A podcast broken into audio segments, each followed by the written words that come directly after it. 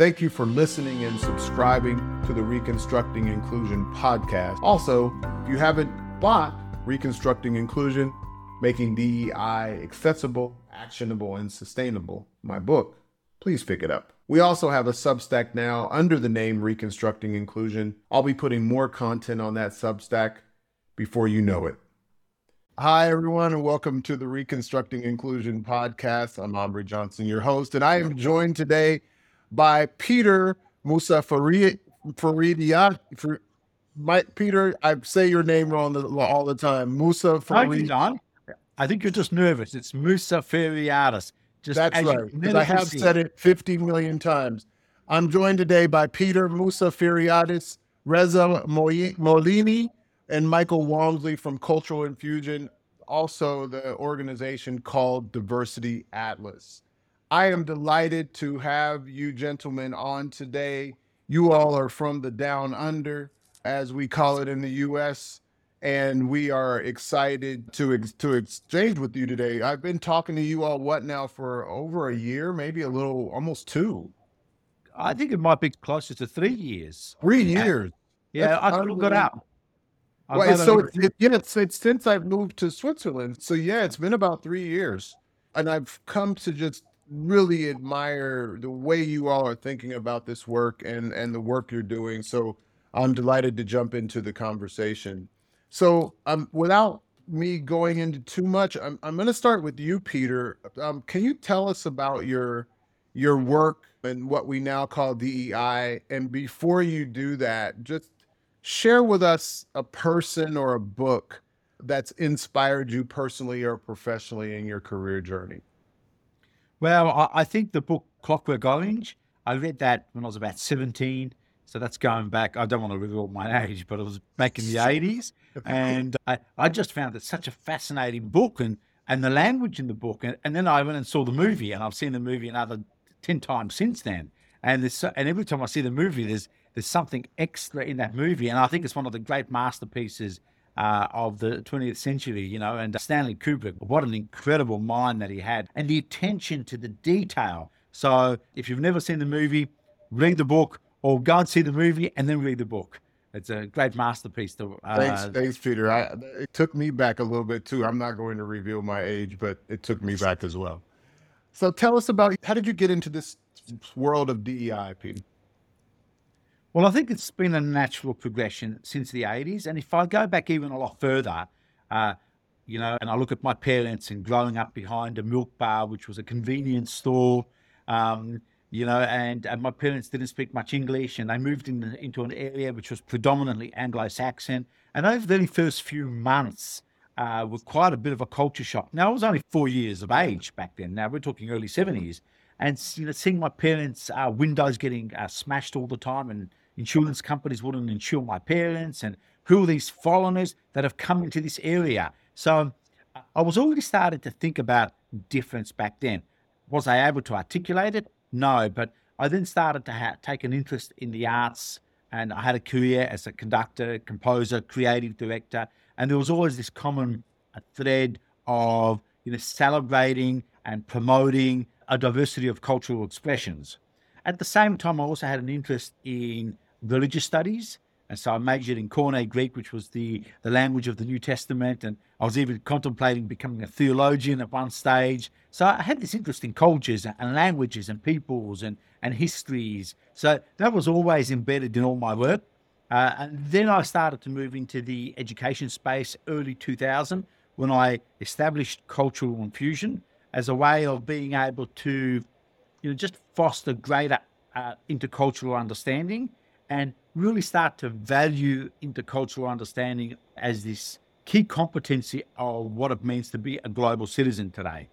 But through education, we also wanted to combat discrimination and, you know, and, and a whole range of other fears, you know, because if you look at discrimination, what drives it is fear and ignorance. So the counterparts become collaboration, become familiarization. So no better way than education and really taking it taking programs into you know preschool centres, into primary school and secondary school, and that program, that education program, within a short period of time, grew to more than you know, 300,000 students participating in the program on an annual basis.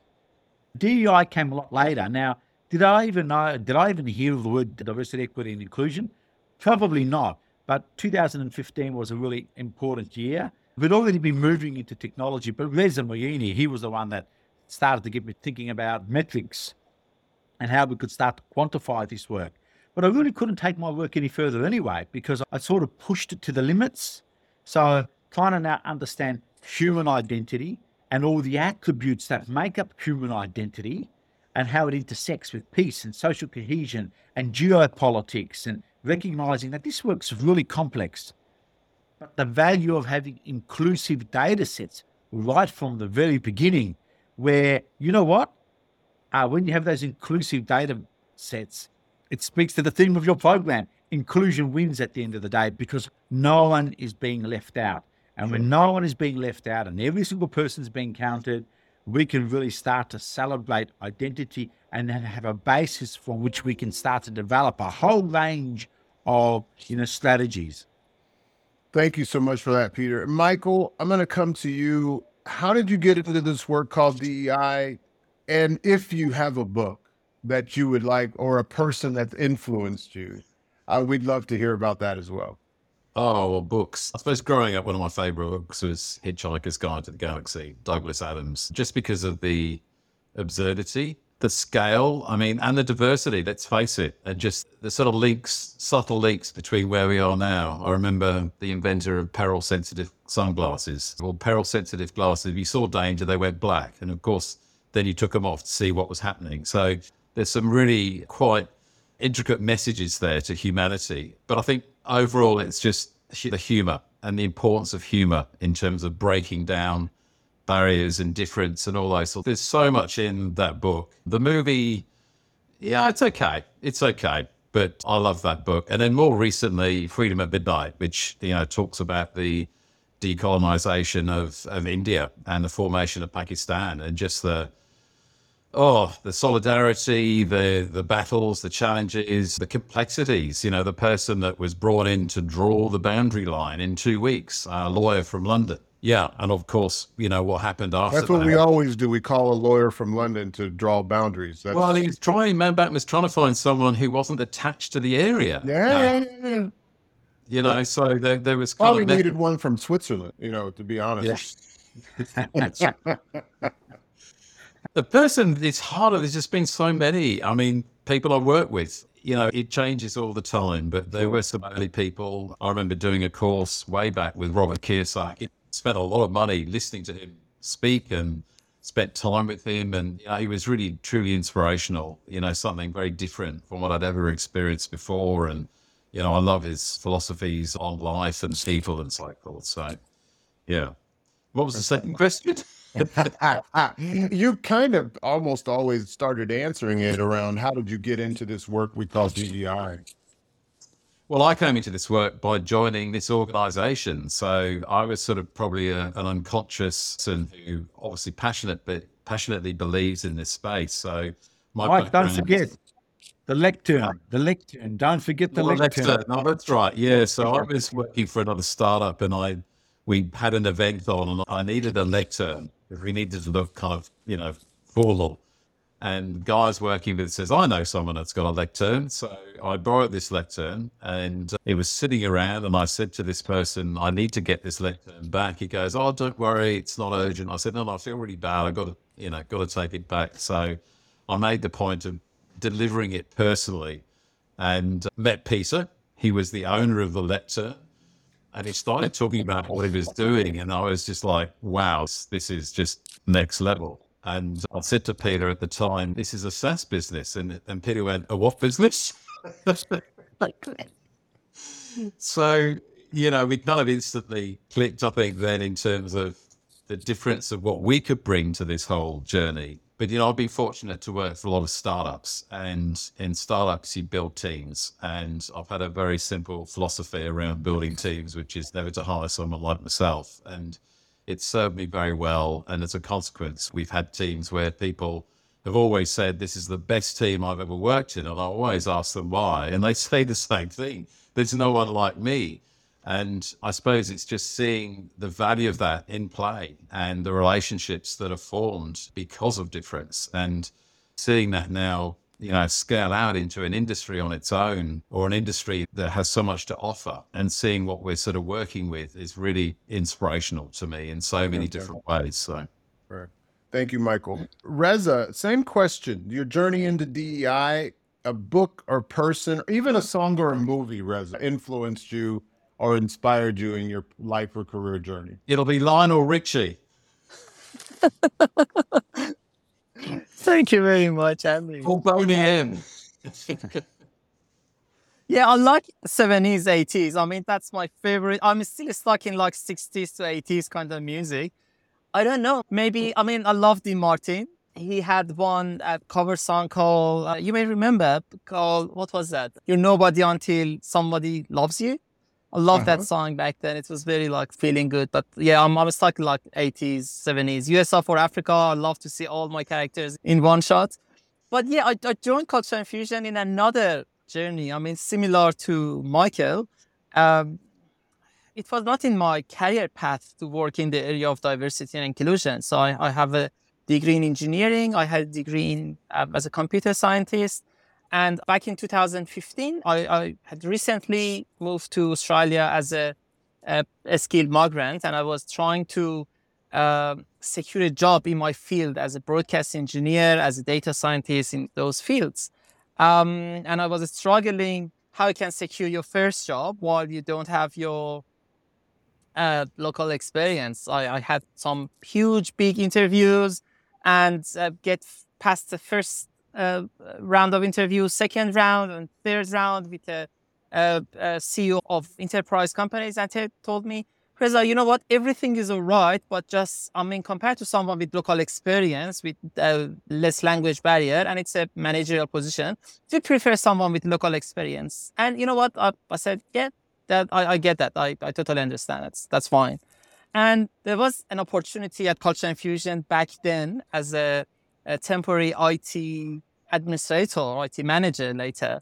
And it was not in my career path, but I thought, you know what? It's close to my home back then in Ivanhoe, Melbourne. It's easy. I think I can do that. It's not in my career path, but I can, I will get my hands dirty and I just make few friends. And I know that how these Aussie guys do things.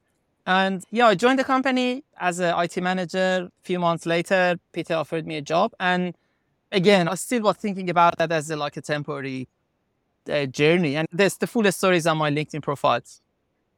But during my day to day work, I was trying to understand what these guys are doing actually. And I was hearing these words inclusion, harmony, understanding of each other, belonging. And these words resonate with everyone. Everyone loves that. You, you don't think there's any single person that's to say that you don't like harmony or balance. Everyone loves these words at some level. But I was trying to understand it from my lens of tech and analytics and data.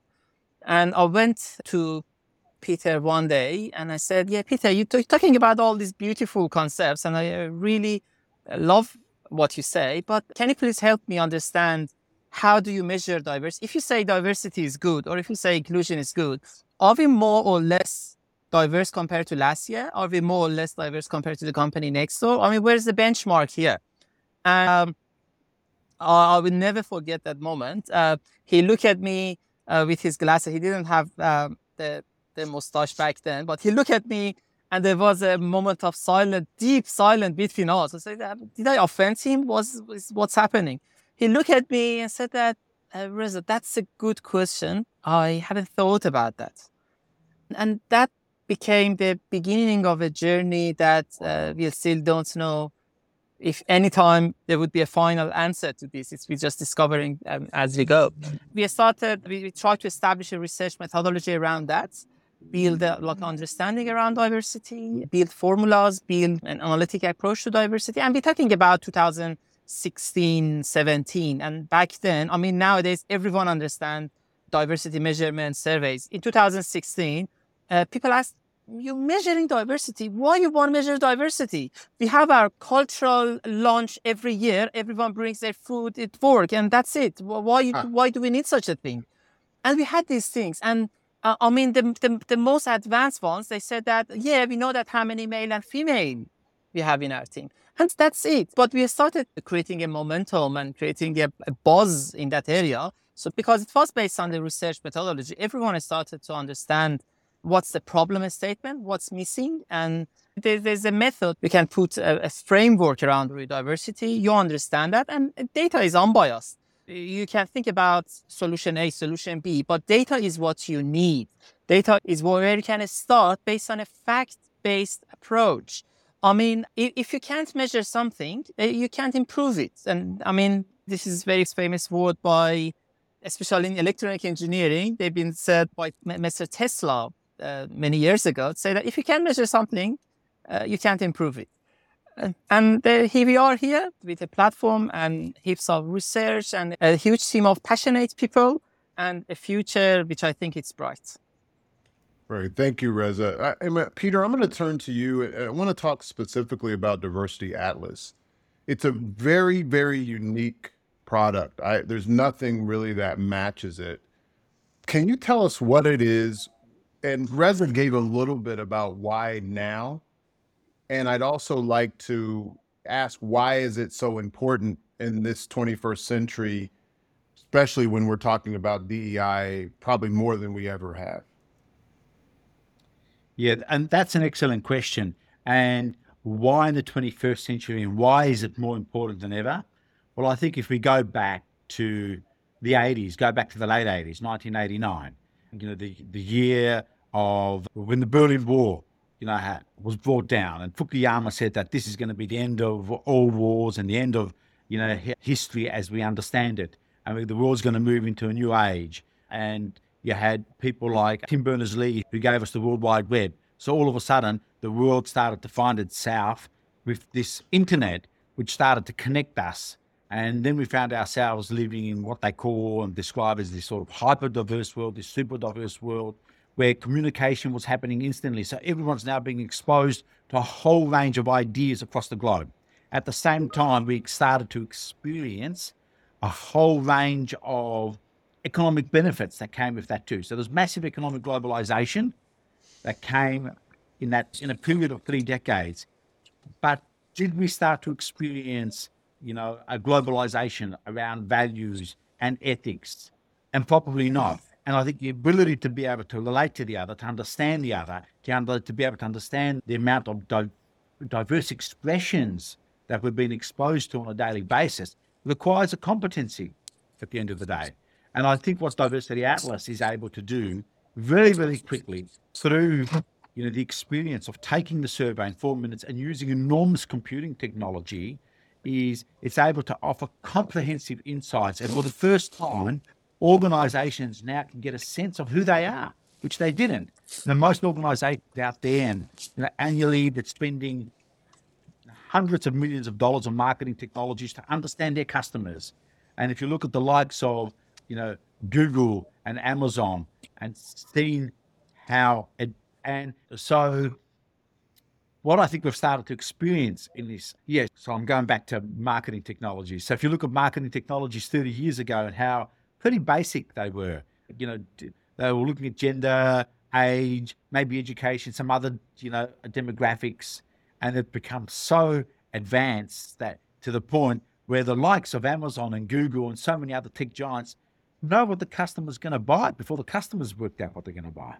But did they know themselves? And and I think that's what Diversity Atlas is able to do. It's able to quickly, you know, put the organization under this spotlight and you know reveal the diversity, the hidden diversity that exists within every single organization because we're able to really start to look at cultural diversity and see how that intersects against a whole range of other demographic dim- dimensions. So we're not just looking at diversity through the gender lens, but we might be looking at diversity through gender and how it intersects with secular non secular traditions, biological sex, how it intersects with position type, position level, and a whole range of other dimensions. And I think that's the beauty of Diversity Atlas that for the first time, organizations can see who they are and it uses inclusive data sets. And those inclusive data sets have taken the better part of you know, more than three decades to develop. And we're constantly, you know, developing them through the citizen science approach where we're democratizing these data sets and people are giving us real live input. So, you know, we don't see languages being separate to culture. We Right. don't see cultures being separate to, you know, secular and non-secular traditions or countries. We recognize there's a interdependency and this, you know, this, this connection between all of them.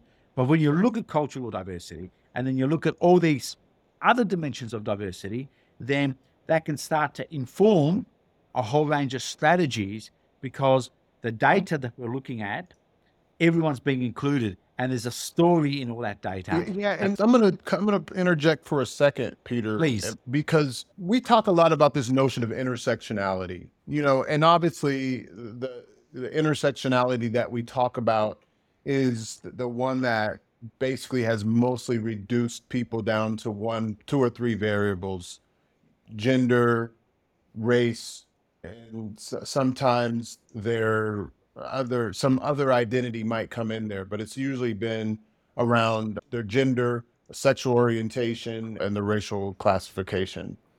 And I think know, obviously the notion of intersectionality that goes beyond that is one that's quite, I would say,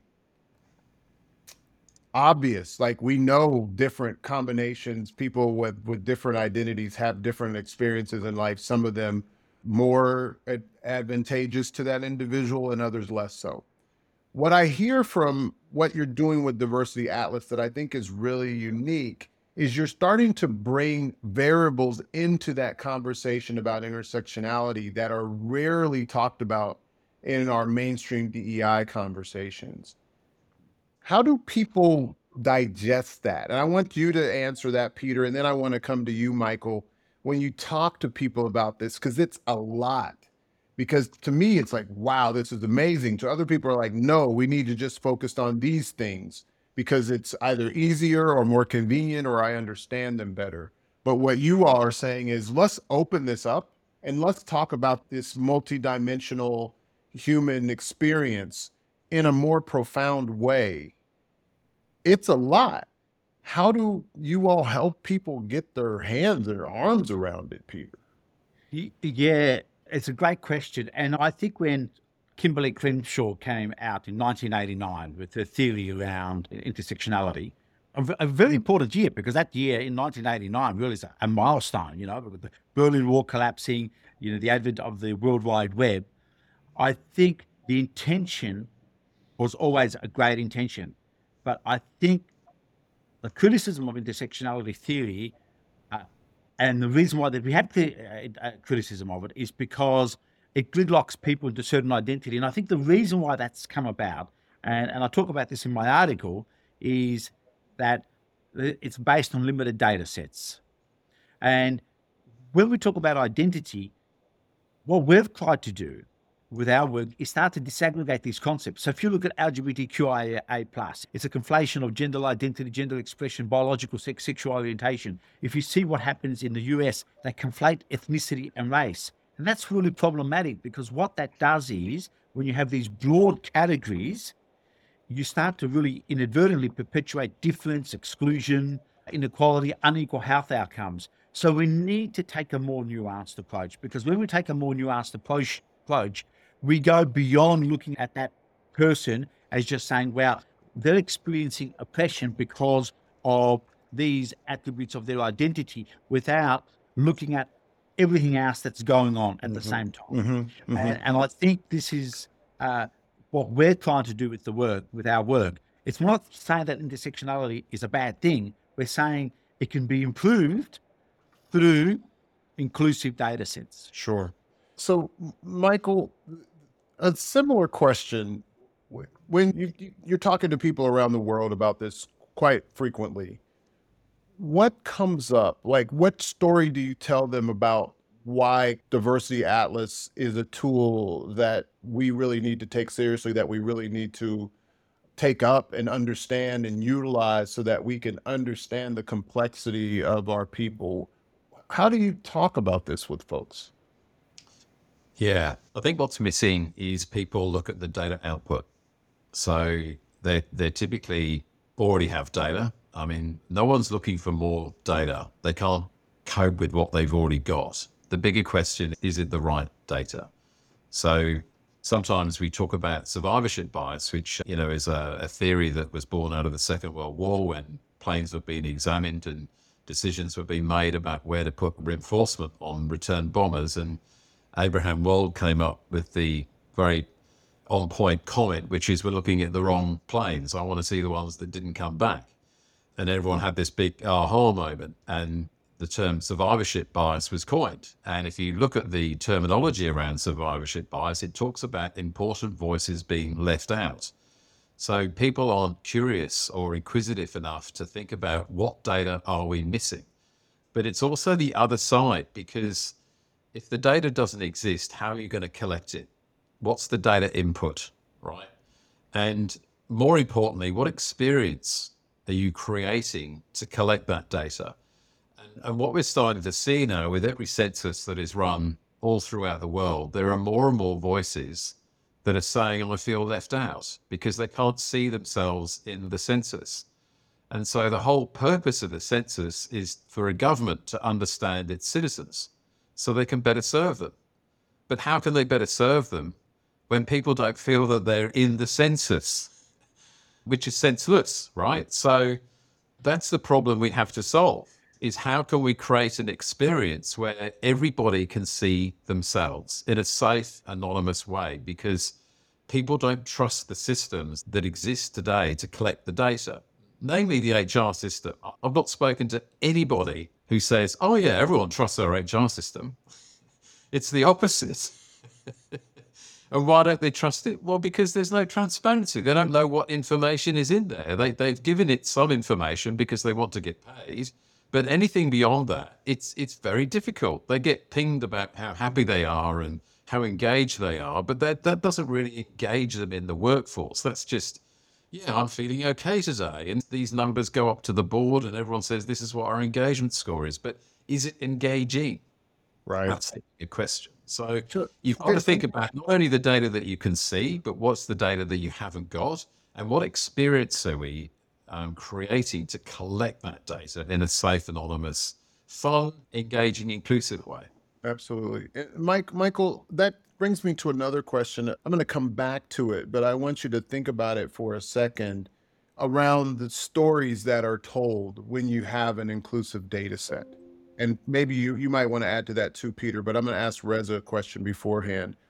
But the stories that come out of that, because there's certain things that I just wouldn't think about when I first did Diversity Atlas. Just things that I wouldn't have thought about, or even the way I think about my family. You know, there's four languages spoken in my home, and that's in America. That's not common. Maybe two, but rarely you have four kind of just going all day every day, right?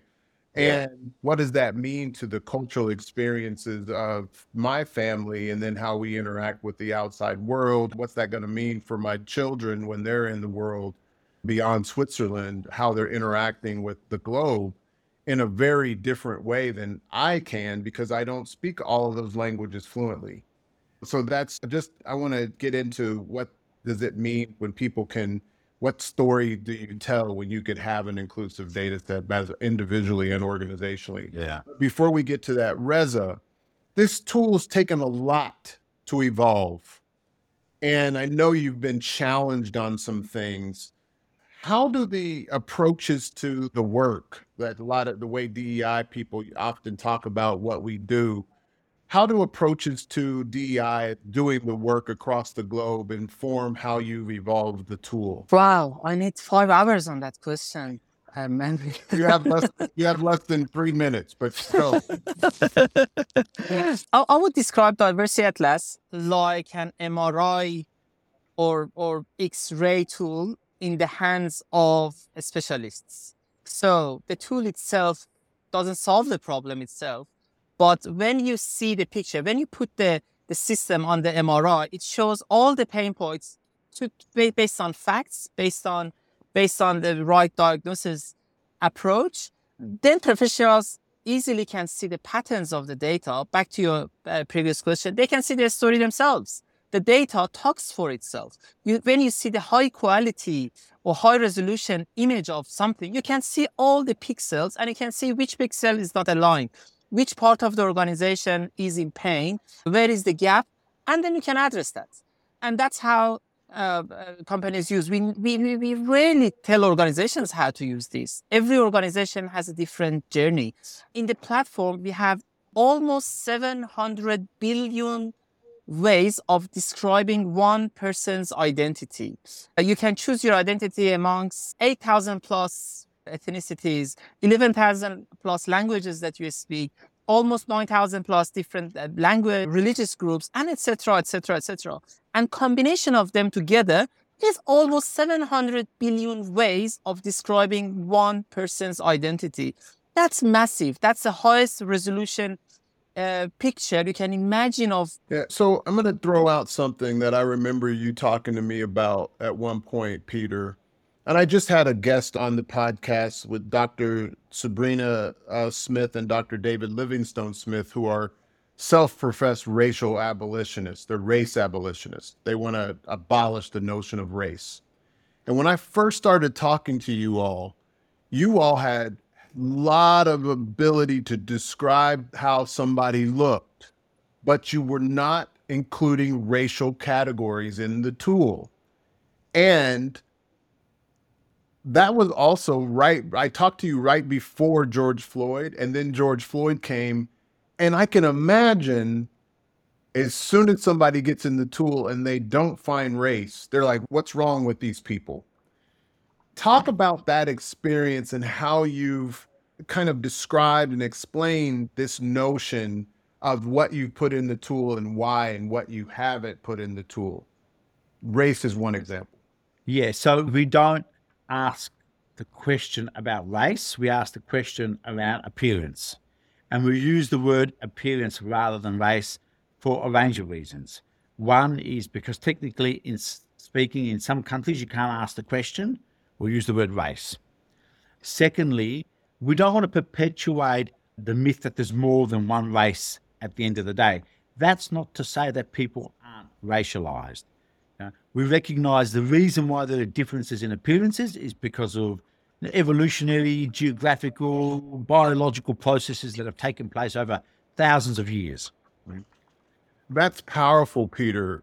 That also could bring and michael you've probably experienced this a lot of people can think what these folks don't know what they're talking about race is the most important thing that we need to focus on in the world of dei and if you're not focused on that you don't get it so do you get any of that michael and how do you respond i don't think we get any i suppose pushback from it it's more just a realization that you know, when you're sort of going through a process of talking about nuanced data and this inclusive process, they, they start to realize the, the unintended consequences of, of a term like that. You know, and I often talk about race is only good when, when there's a winner. And that's, that's, you know, there's a number one and there's a number two and so forth. That's where it should be applied, not when we're trying to, you know, talk about humanity and, and how we're all representing all sorts of different amazing things about that it, it's more just a different way of, of looking at things. You know, one of our clients had to submit,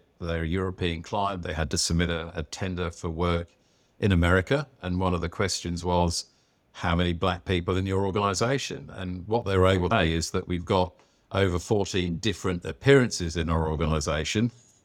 And here they are. Again, because no one's had that data before. No one's been able to, and the data tells the story, right? So we just need to think more nuanced to meet people where they are. And uh, this is what data can do. You know, to, to Peter's point about marketing data, you, you wouldn't run a marketing campaign today without understanding customers. And it doesn't work if you don't. Neither does this work. So that's a very brilliant case example in a way that you are actually able to use the language from Diversity Atlas to say, yeah, we can't say race, but these are the appearances that we have. It's a totally different paradigm in the way we talk about difference and similarity. Are there other cases where you've seen people use this to understand themselves or the organization in a more brilliant, more enlightened manner because what you just said felt more enlightened to me than simply categorizing or reducing people Mhm. to this notion of race, which we know has no biological grounding, but we use it because it's been the thing that we've come accustomed to, particularly in the Western world.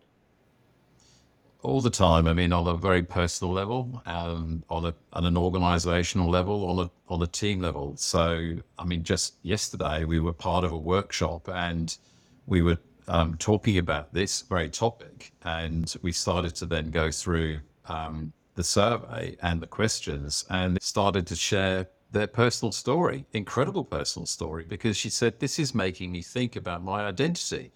And she said, I've never even shared these things with anyone before. And now I'm doing it. So there was a real sort of relief with that. And we see that all the time. The survey technically, on average, takes three minutes, 54 seconds to complete. And that's important because we needed to avoid survey fatigue, which kicks in about seven minutes. So we have to find a way to get a lot of information in an engaging way in a very short space of time. Having said that, there are some people that take days. One of our clients um, told us that when the survey was being completed, some of their team were ringing parents to ask them where they were born and guardians where they were born because they didn't know. And it wasn't because they just thought, oh, I don't know, that is an option. They wanted to find out. Now, you know, if you're the parent or the guardian and you're getting this call saying, where were you born?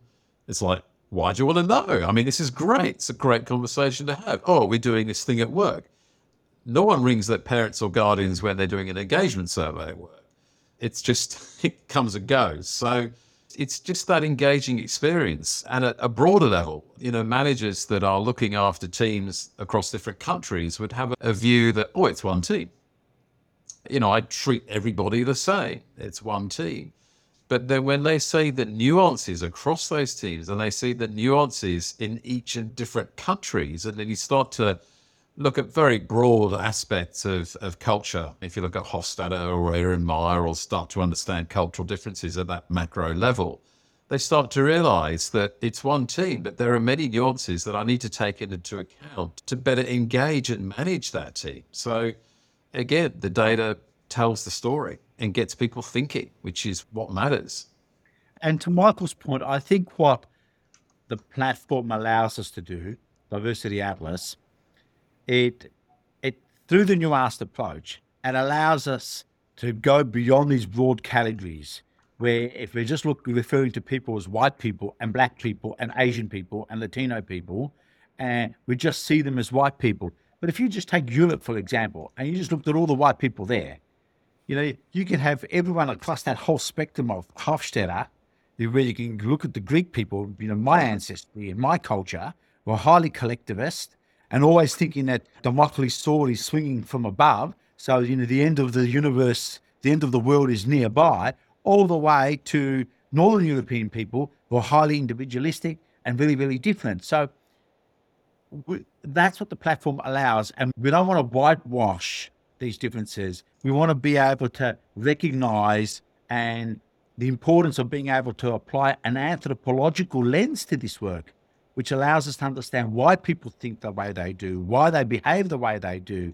And that intercultural framework now allows us to be able to foster greater understanding, intercultural understanding, and to deepen our engagement with every single person. But I'll never forget the very first time we used Diversity Atlas at the minimal viable product phase about 2017. It was full of bugs. We still need another two years of development. We used it within our organization, and someone had selected they spoke seven languages. I said, No one in Australia speaks seven languages. So they've obviously made a mistake. So I asked if that person could volunteer because the survey is anonymous. And it was very interesting because this was someone who worked in the accounts area, it was just a junior accounts. And she goes, Well, where I come from in West Africa, everyone speaks seven languages fluently. But it was interesting the conversation that came out of that and, and how everyone just viewed this person differently. Because most people in Australia speak one language. Yeah, I might, you know, Rezza and I speak two or three languages, but that's pretty rare. You know, we don't have a focus on languages. We're so far removed. We're a continent here. Why do we need to learn uh, anything else but English? But seven languages? So it was really interesting because, you know, it it really made people think about identity and also recognize that, you know, linguistic competency to speak seven languages requires an enormous amount of competency that goes beyond just speaking one language. Wow, that's the kind of story that I love to hear, Peter. And I think hopefully the listeners get what that means to diversity and complexity and this who people really are because it's not easy to really even fully understand our own personal identities. One because they oftentimes shift. I'm learning german right now and i imagine my identity will shift as my german skills grow right? My ability to communicate locally in switzerland will shift in germany in austria will shift as a result of my language competency. So eh, that story is absolutely spot on. So we're moving towards closing out. Michael, one thing that you think DEI practitioners can do to make diversity, equity, and inclusion normative in organizational life? It has to be data. I I know that's where we're coming from today, but everything's data orientated. You know, if you need to convince other people, they're going to want to see the data. They're going to want to understand where things are. It needs to be tracked and measured. Otherwise, you, can't, you know, it's just all ideas. So, you know, like any function, it, it needs a data driven approach. And I suppose from that basis, the next question is, well, when do you start? I, a firm believer is there's no time like the present because the earlier you start collecting data, the more narratives you'll have from that moment forward, the more evidence you'll have from that moment forward about what's happening. Don't be worried about what the data is going to reveal. The data will reveal what it reveals. And I think one of the things that I've seen um, and spoken to numerous people about surveys that focus on experience, i.e., inclusion. You know, we've heard countless organizations say, you know, did you share the results on the inclusion survey? No, we didn't. Why not? Because they were terrible.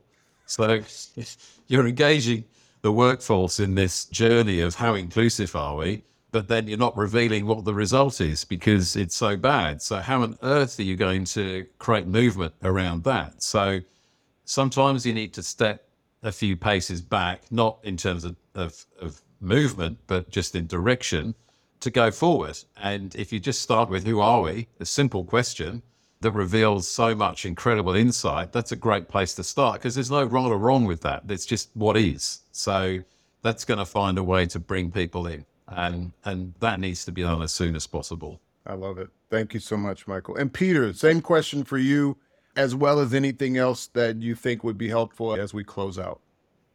Well, I might wear my Dr. Seuss hat now and say, you know, we've heard the saying that diversity is a fact Inclusion is an act. And I'd like to add to that if you want to act, you need the fact, which is the data. But in saying that, I think what we all need to do in this work, and if we want to build inclusive spaces, uh, we need to all lean in. And we all need to lean in with a heavy heart at the end of the day. And if we're hearing people who might be saying things which are, you know, off center, it's about just leaning in at the end of the day and, uh, and asking the simple question help me understand rather than pushing back. And I think if we can all do that, we can all build more inclusive spaces. Correct. Gentlemen, I appreciate your time, your energy, what you're creating in the world. And I am just delighted and appreciative of you welcoming me into that conversation, welcoming Inclusion Wins into that conversation. And I'm looking forward to the future. And for all of those that are listening, I hope this was helpful and make it a great day and peace.